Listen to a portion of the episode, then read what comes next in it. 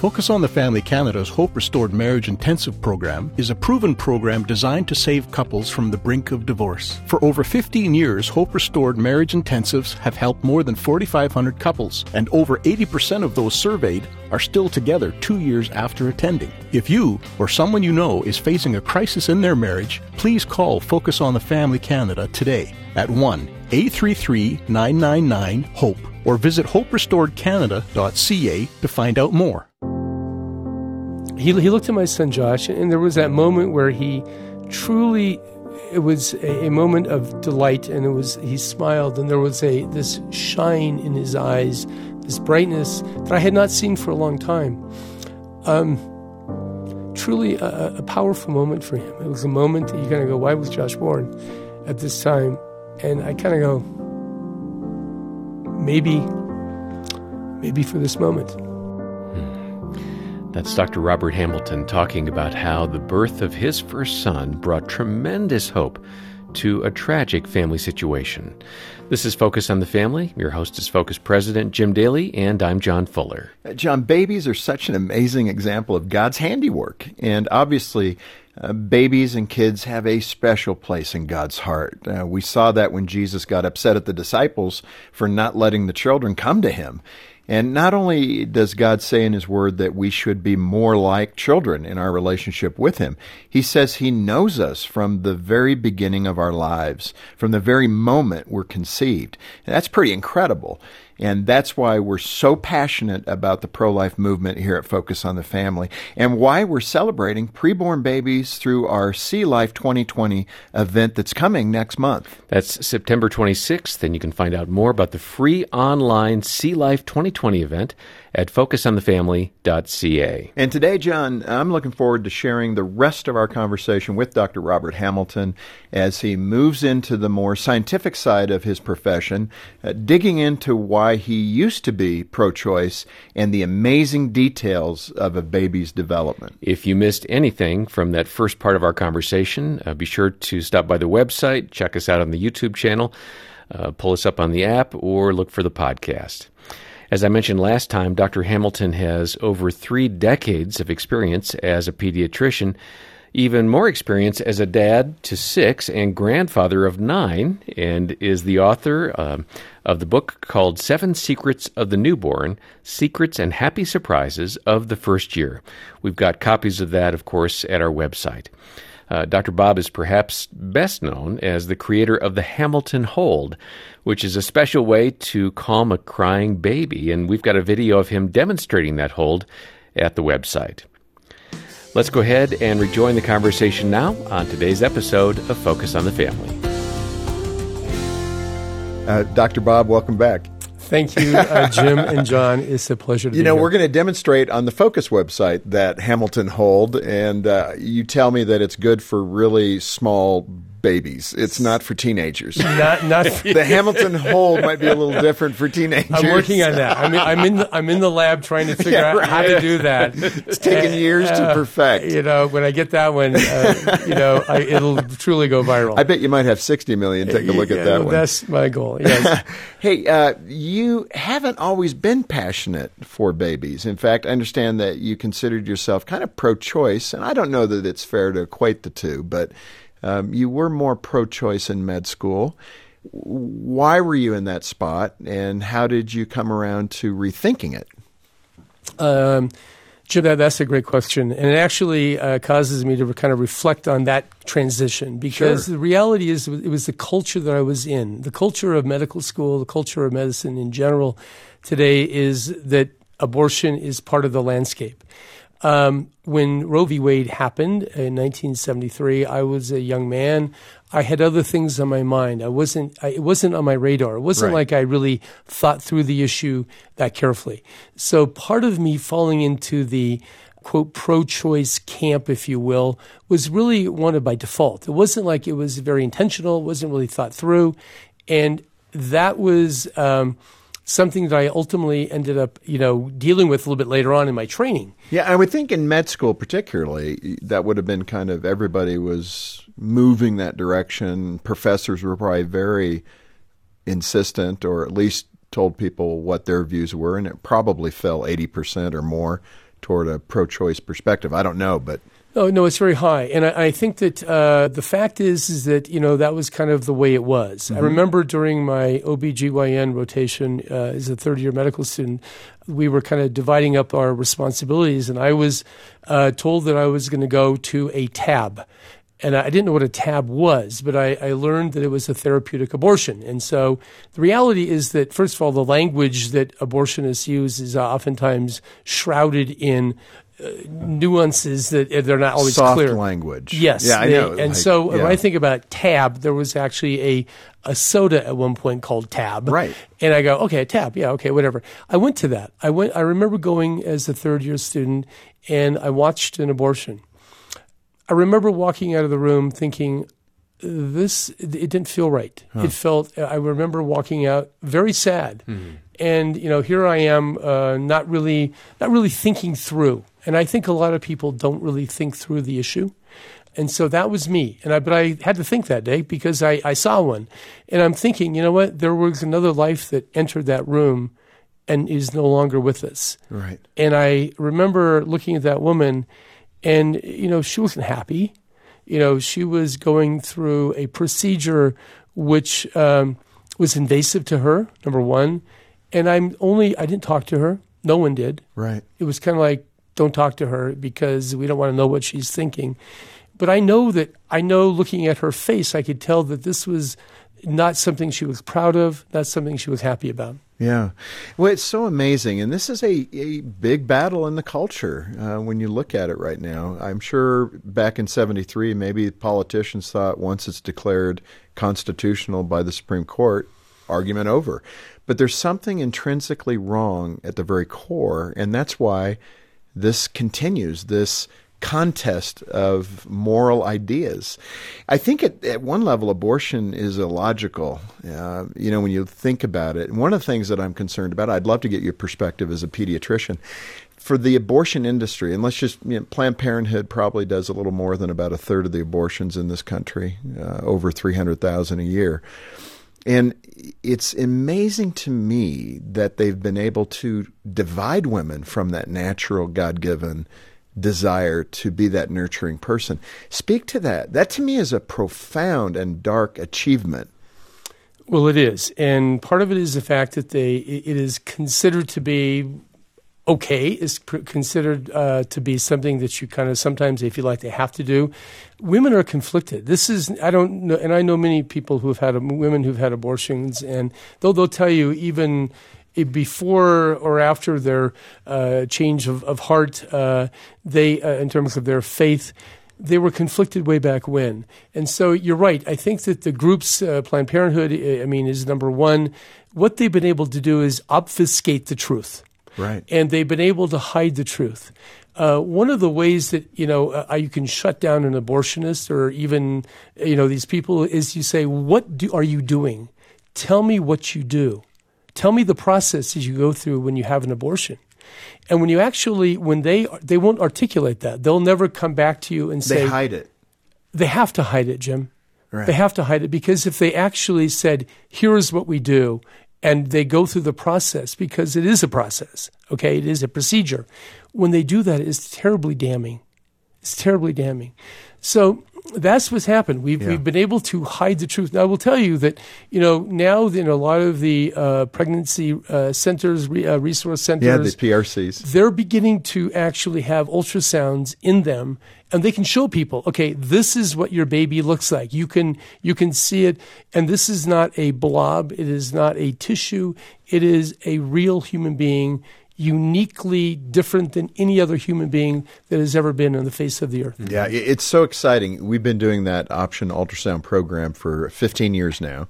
And, you know, I just am so proud of these pregnancy resource clinics that a lot of them work on a shoestring budget, a lot of volunteers, very uh, loving and kind, mostly women who are out there trying to help women make the best choice they can make, which is to give your baby life, even if you have to give that baby up for adoption.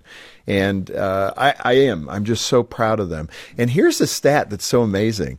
I remember meeting with a Planned Parenthood representative, and they said it's on average about $600 to do an abortion.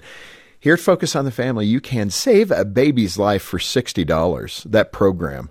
I mean, that's what's so amazing. And I hope people uh, would get on board with us and help us. I would love to see another 600,000 babies saved by 2025. The, what we're saying is a million alive by 2025. Wouldn't that be awesome? And I just am excited about this. And so many people are realizing, especially young people, that abortion is not right, immoral, in fact. 61%, get this, Dr. Bob, 61% in a recent Marist poll said that, and these are abortion minded people, 61% said abortion after the first trimester is not right. These are abortion minded mm, yeah. people. Think of that. Now, we believe in life from conception, and so we're not going to differentiate between a second, third trimester pregnancy and a first trimester. But the point is, even they, don't agree with late term abortion or second term abortion. So I've said a lot there. What do you want to respond to? No, I, I think that when people know, when people think about it, and I think it's innate in human beings, uh, and I, I, think that human beings, when they really look at the truth and they really understand what is happening, they will change their mind. By the way, my transformation, if you want to hear that, is that what happened to me is I was in my training. I was doing my uh, neonatal intensive care rotation, and uh, we were doing all that we could to save, you know, children who were 24, 25, 26, 27 weeks.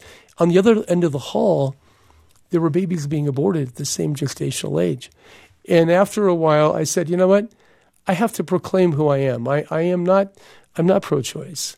I am pro life. And I did things. I actually, there was a movie called The Silent Scream, which was mm. put out by a guy named Bernard Nathanson. Yeah, one of the early pro life films. V- very early. I met uh, Dr. Nathanson, and I brought that film to UCLA. I showed it to the residents. Mm. God and, bless you. That took some guts.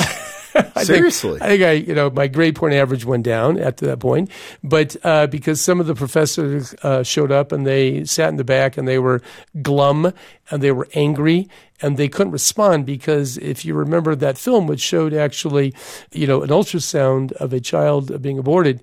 Um, and, and Bernard Nathanson, just for those that don't remember him, he was pro abortion. He was the beginning of NARAL, the National Abortion Rights League, and he was one of the strategic thinkers, a, a pediatrician who, you know, helped pioneer abortion. And then he flipped. He flipped. And I, I think that he, and by the way, he incurred the absolute anger and furiousness of that whole yeah. uh, culture. But he was yeah, a traitor to them. He was a traitor, and but he was also uh, a person who loved truth. Yeah. And he was an interesting guy. And you know what? That film changed a lot of lives. It, it, definitely changed my thinking about it.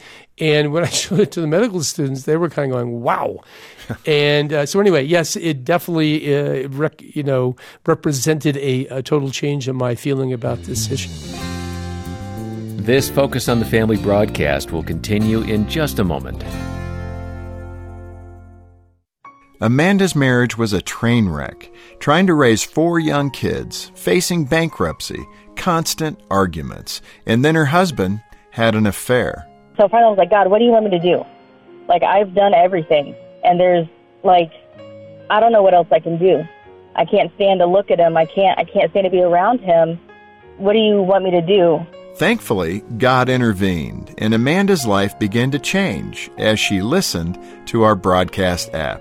So really focus on the family gave me hope. Uh, and it gave me a change in perspective, you know, that no, not every marriage is going to end. There is hope. I'm Jim Daly. Working together, we can rescue more marriages like Amanda's, especially during this coronavirus pandemic. Donate at focusonthefamily.ca slash give or call 800 the letter A and the word family. Imagine reaching into your pocket right now and finding an extra 20 bucks, or checking your wallet and finding a nice 50 tucked inside. If you like the sound of this, join the thousands of people who are finding extra money every month through DL Deeks Insurance. Stop paying ridiculous rates for car insurance. Contact DL Deeks today and tell them you want to save your money. DeeksInsurance.ca. That's Deeks, D E E K S Insurance.ca. Thanks for listening to Focus on the Family. Let's resume now with the balance of today's programming. Let's move to the miracle of a baby's development. Because uh, again, I just it puts a smile on my face. The Lord knitting this child together in the mother's womb.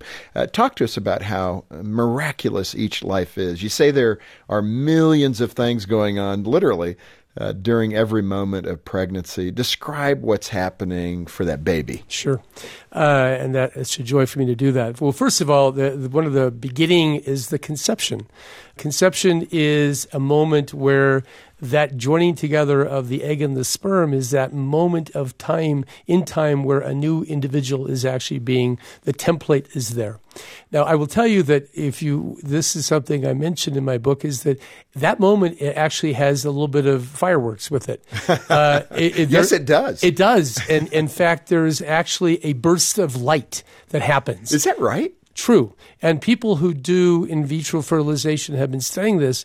And what they, there's a thing called a zinc burst. And so when the conception happens, there's actually a, a burst of light, literally true light that happens as wow. a result of this egress uh, there's an ingress of calcium ions and there's an egress of zinc ions hmm. that kind of come and out it produces of that. this light. There's actually a little bit of a, a flash of light. Huh. That's and amazing given the scripture. I'm the beautiful. light of the world. Yeah. It, and it, we're made in his image. It is a wow. beautiful thing. And uh, I, I, tell people that this is like you know in heaven there's this glory and and actually this event this spark of light has been going on in the fallopian tubes of women for forever.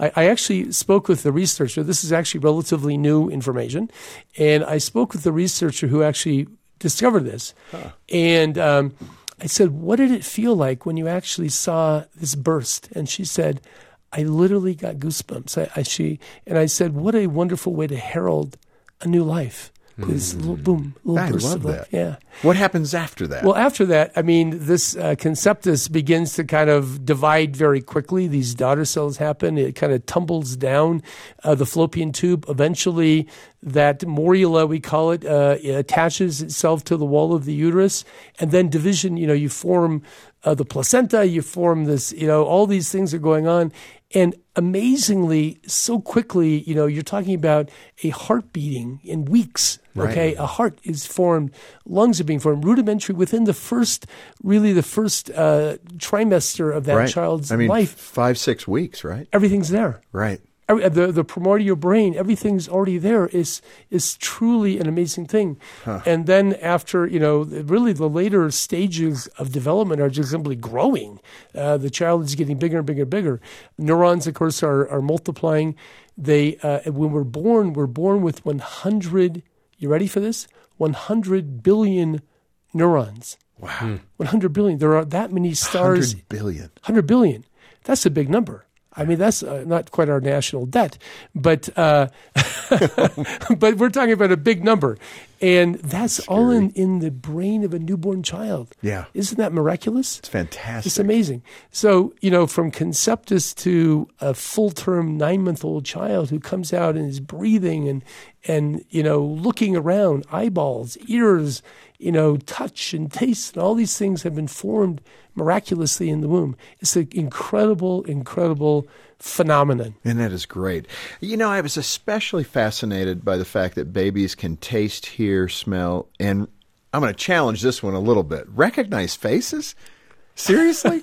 I mean, they're inside the womb. They can't see a face, can they? Well, they did a study in England where they were able to, without damaging the child, they were actually able to show um, dots, okay? And when they showed dots in certain patterns, these fetuses would actually turn toward those particular patterns. And the patterns that they turned toward were the pattern of a human face. Wow. So they can recognize a human face there's something they're turning toward it. Jim, there's something innately inborn in a child and happening in utero where they're looking at they're looking at faces. They're looking yeah. for mommy. Yeah. Okay. Yeah, They're that's looking awesome. for mommy mm. even before they yeah. even, you know, get out and can say the mm. word mommy. I, uh, that to me is a, a phenomenon that I, I can't explain. I think it's beautiful. Hey, uh, you have a beautiful story about what you called a powerful comment, and you heard it at a bar mitzvah.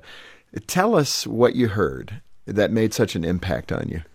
So I I have a, a large uh, Jewish uh, contingent in my practice, and I'm frequently asked to go to bar mitzvahs and bat mitzvahs, and so I, I try to go.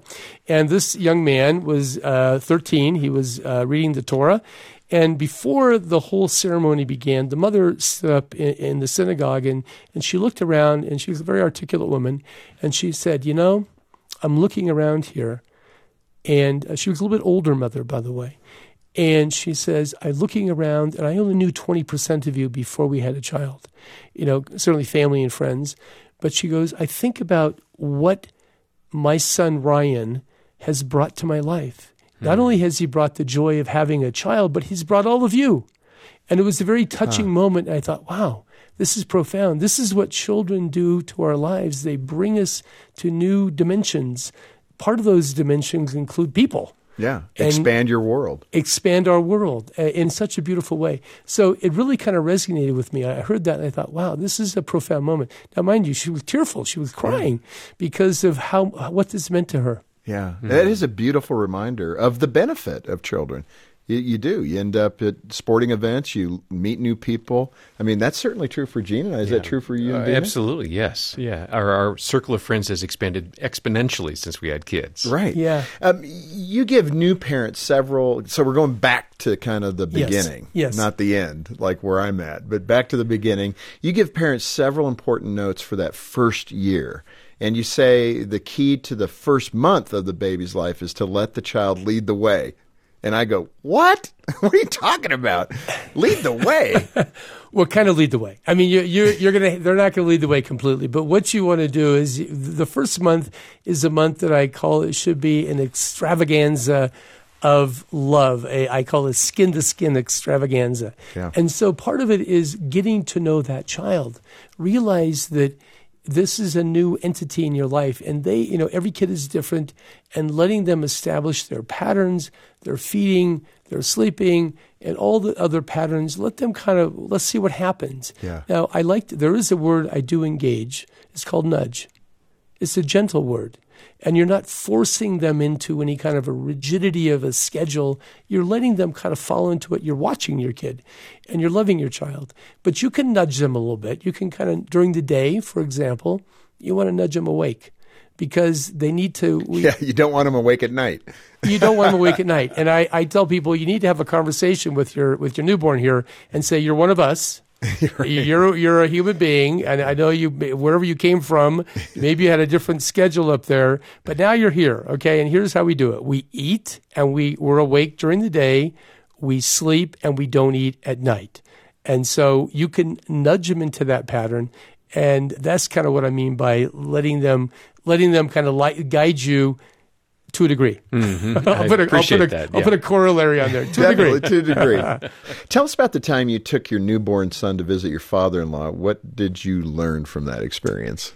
Powerful moment. You know, my father-in-law uh, tragically was stricken with uh, colon cancer uh, at a young age, I have to say, and um, he knew Leslie was pregnant, and so I could tell he was holding on. You could see that in his eyes when we would visit him during her pregnancy. Uh, that he was holding on for the, to see her his grandson, and it happened. He, she, we delivered, and as soon as we possibly could, we went to his bedside. And I'll never forget that. You know, uh, listen, this it was a sad moment in his life. Uh, he was hooked up to IVs, and he couldn't Yeah, eat, and you it's know, terrible. chemotherapy. It, it was not a good situation. So we walked into that room uh, with my father-in-law. Here he was. He was in a in a desperate time, and he looked at Josh. What did he say? he he looked at my son Josh, and there was that moment where he truly it was a, a moment of delight, and it was he smiled, and there was a this shine in his eyes, this brightness that I had not seen for a long time. Um, truly a, a powerful moment for him. It was a moment that you kind of go, "Why was Josh born at this time?" And I kind of go, maybe, maybe for this moment. Hmm. Hmm. Yeah, that says it all right there. Yeah, God's greater purpose. Well, the beginning and the end. The Alpha and the Omega. I mean, it's the start of life and the end of life, and we're all in it. Yeah, it's And powerful. We, we all live that it, cycle. it was it was a moment that I'll never forget. A moment clearly that I, I feel emotional about, and a moment that um, there are bigger things happening in life that we that we don't really see. Yeah. yeah. And I think this was one of that an example of that for us for sure. Dr. Bob, again, thank you for being with us. I love seeing your heart. Um, it's great when you're in this every day as a pediatrician to still have such tenderness toward what you do. I like that. I'm encouraged by it. Thanks for being with us. Thank you. Been a great pleasure. What a beautiful story to end our two part broadcast with Dr. Robert Hamilton on Focus on the Family. John, I love how Dr. Bob used that story about his father in law to point to the truth that every life has a purpose. The Bible has so many verses confirming that. Uh, one of them is in Psalm 139, which says, Every day of my life was recorded in your book. Every moment was written out before any of them came to be. It reminds me of a story we heard from a listener, a mom. Uh, this mom was uh, doing some pro life work and had some focus materials sitting around her house, um, some brochures that showed pictures of preborn babies. And one night, mm, that mom noticed that her teen daughter was looking at those brochures carefully. And she later found out that the teen daughter was pregnant and that those brochures changed everything that night. And she said, I had an abortion scheduled for the next morning. On the way over to see you that day, Mom, I had called them on the phone to find out what to expect. They told me I would have an injection, and then I would have a spontaneous miscarriage, that that would be my abortion. But, Mom, when I saw that picture on the table of a baby that was just six weeks old, developing in a mama's womb, I knew that God was creating the baby in my womb for a purpose, and I knew that I could not end my baby's life in abortion. Hmm, wisdom from a young woman. Um, this is exactly why we started our option ultrasound ministry that I've been mentioning throughout the program. I also mentioned the stat of 60% of women who are moved to choose life when they see their baby on that ultrasound screen. And I think the ultrasound gives women hope that God does have a greater purpose for the life of their baby. So please, would you help support this ministry and give a gift to Option Ultrasound today? And when you get in touch with us here at Focus on the Family, be sure to ask about Dr. Hamilton's book, Seven Secrets of the Newborn. You can donate and get the book and find out about See Life 2020, our September 26th event, at focusonthefamily.ca. Well, be sure to listen in next time as a woman who walked out on her husband shares her story of reconciliation. And I finally made a decision that I was leaving. And I wasn't doing it as a ploy, as a chess move to see what he would do to really get his attention now. No, I was done. I was totally, totally finished with the marriage. On behalf of Jim Daly and the entire team, thanks for joining us today for Focus on the Family. I'm John Fuller, inviting you back as we once again help you and your family thrive in Christ.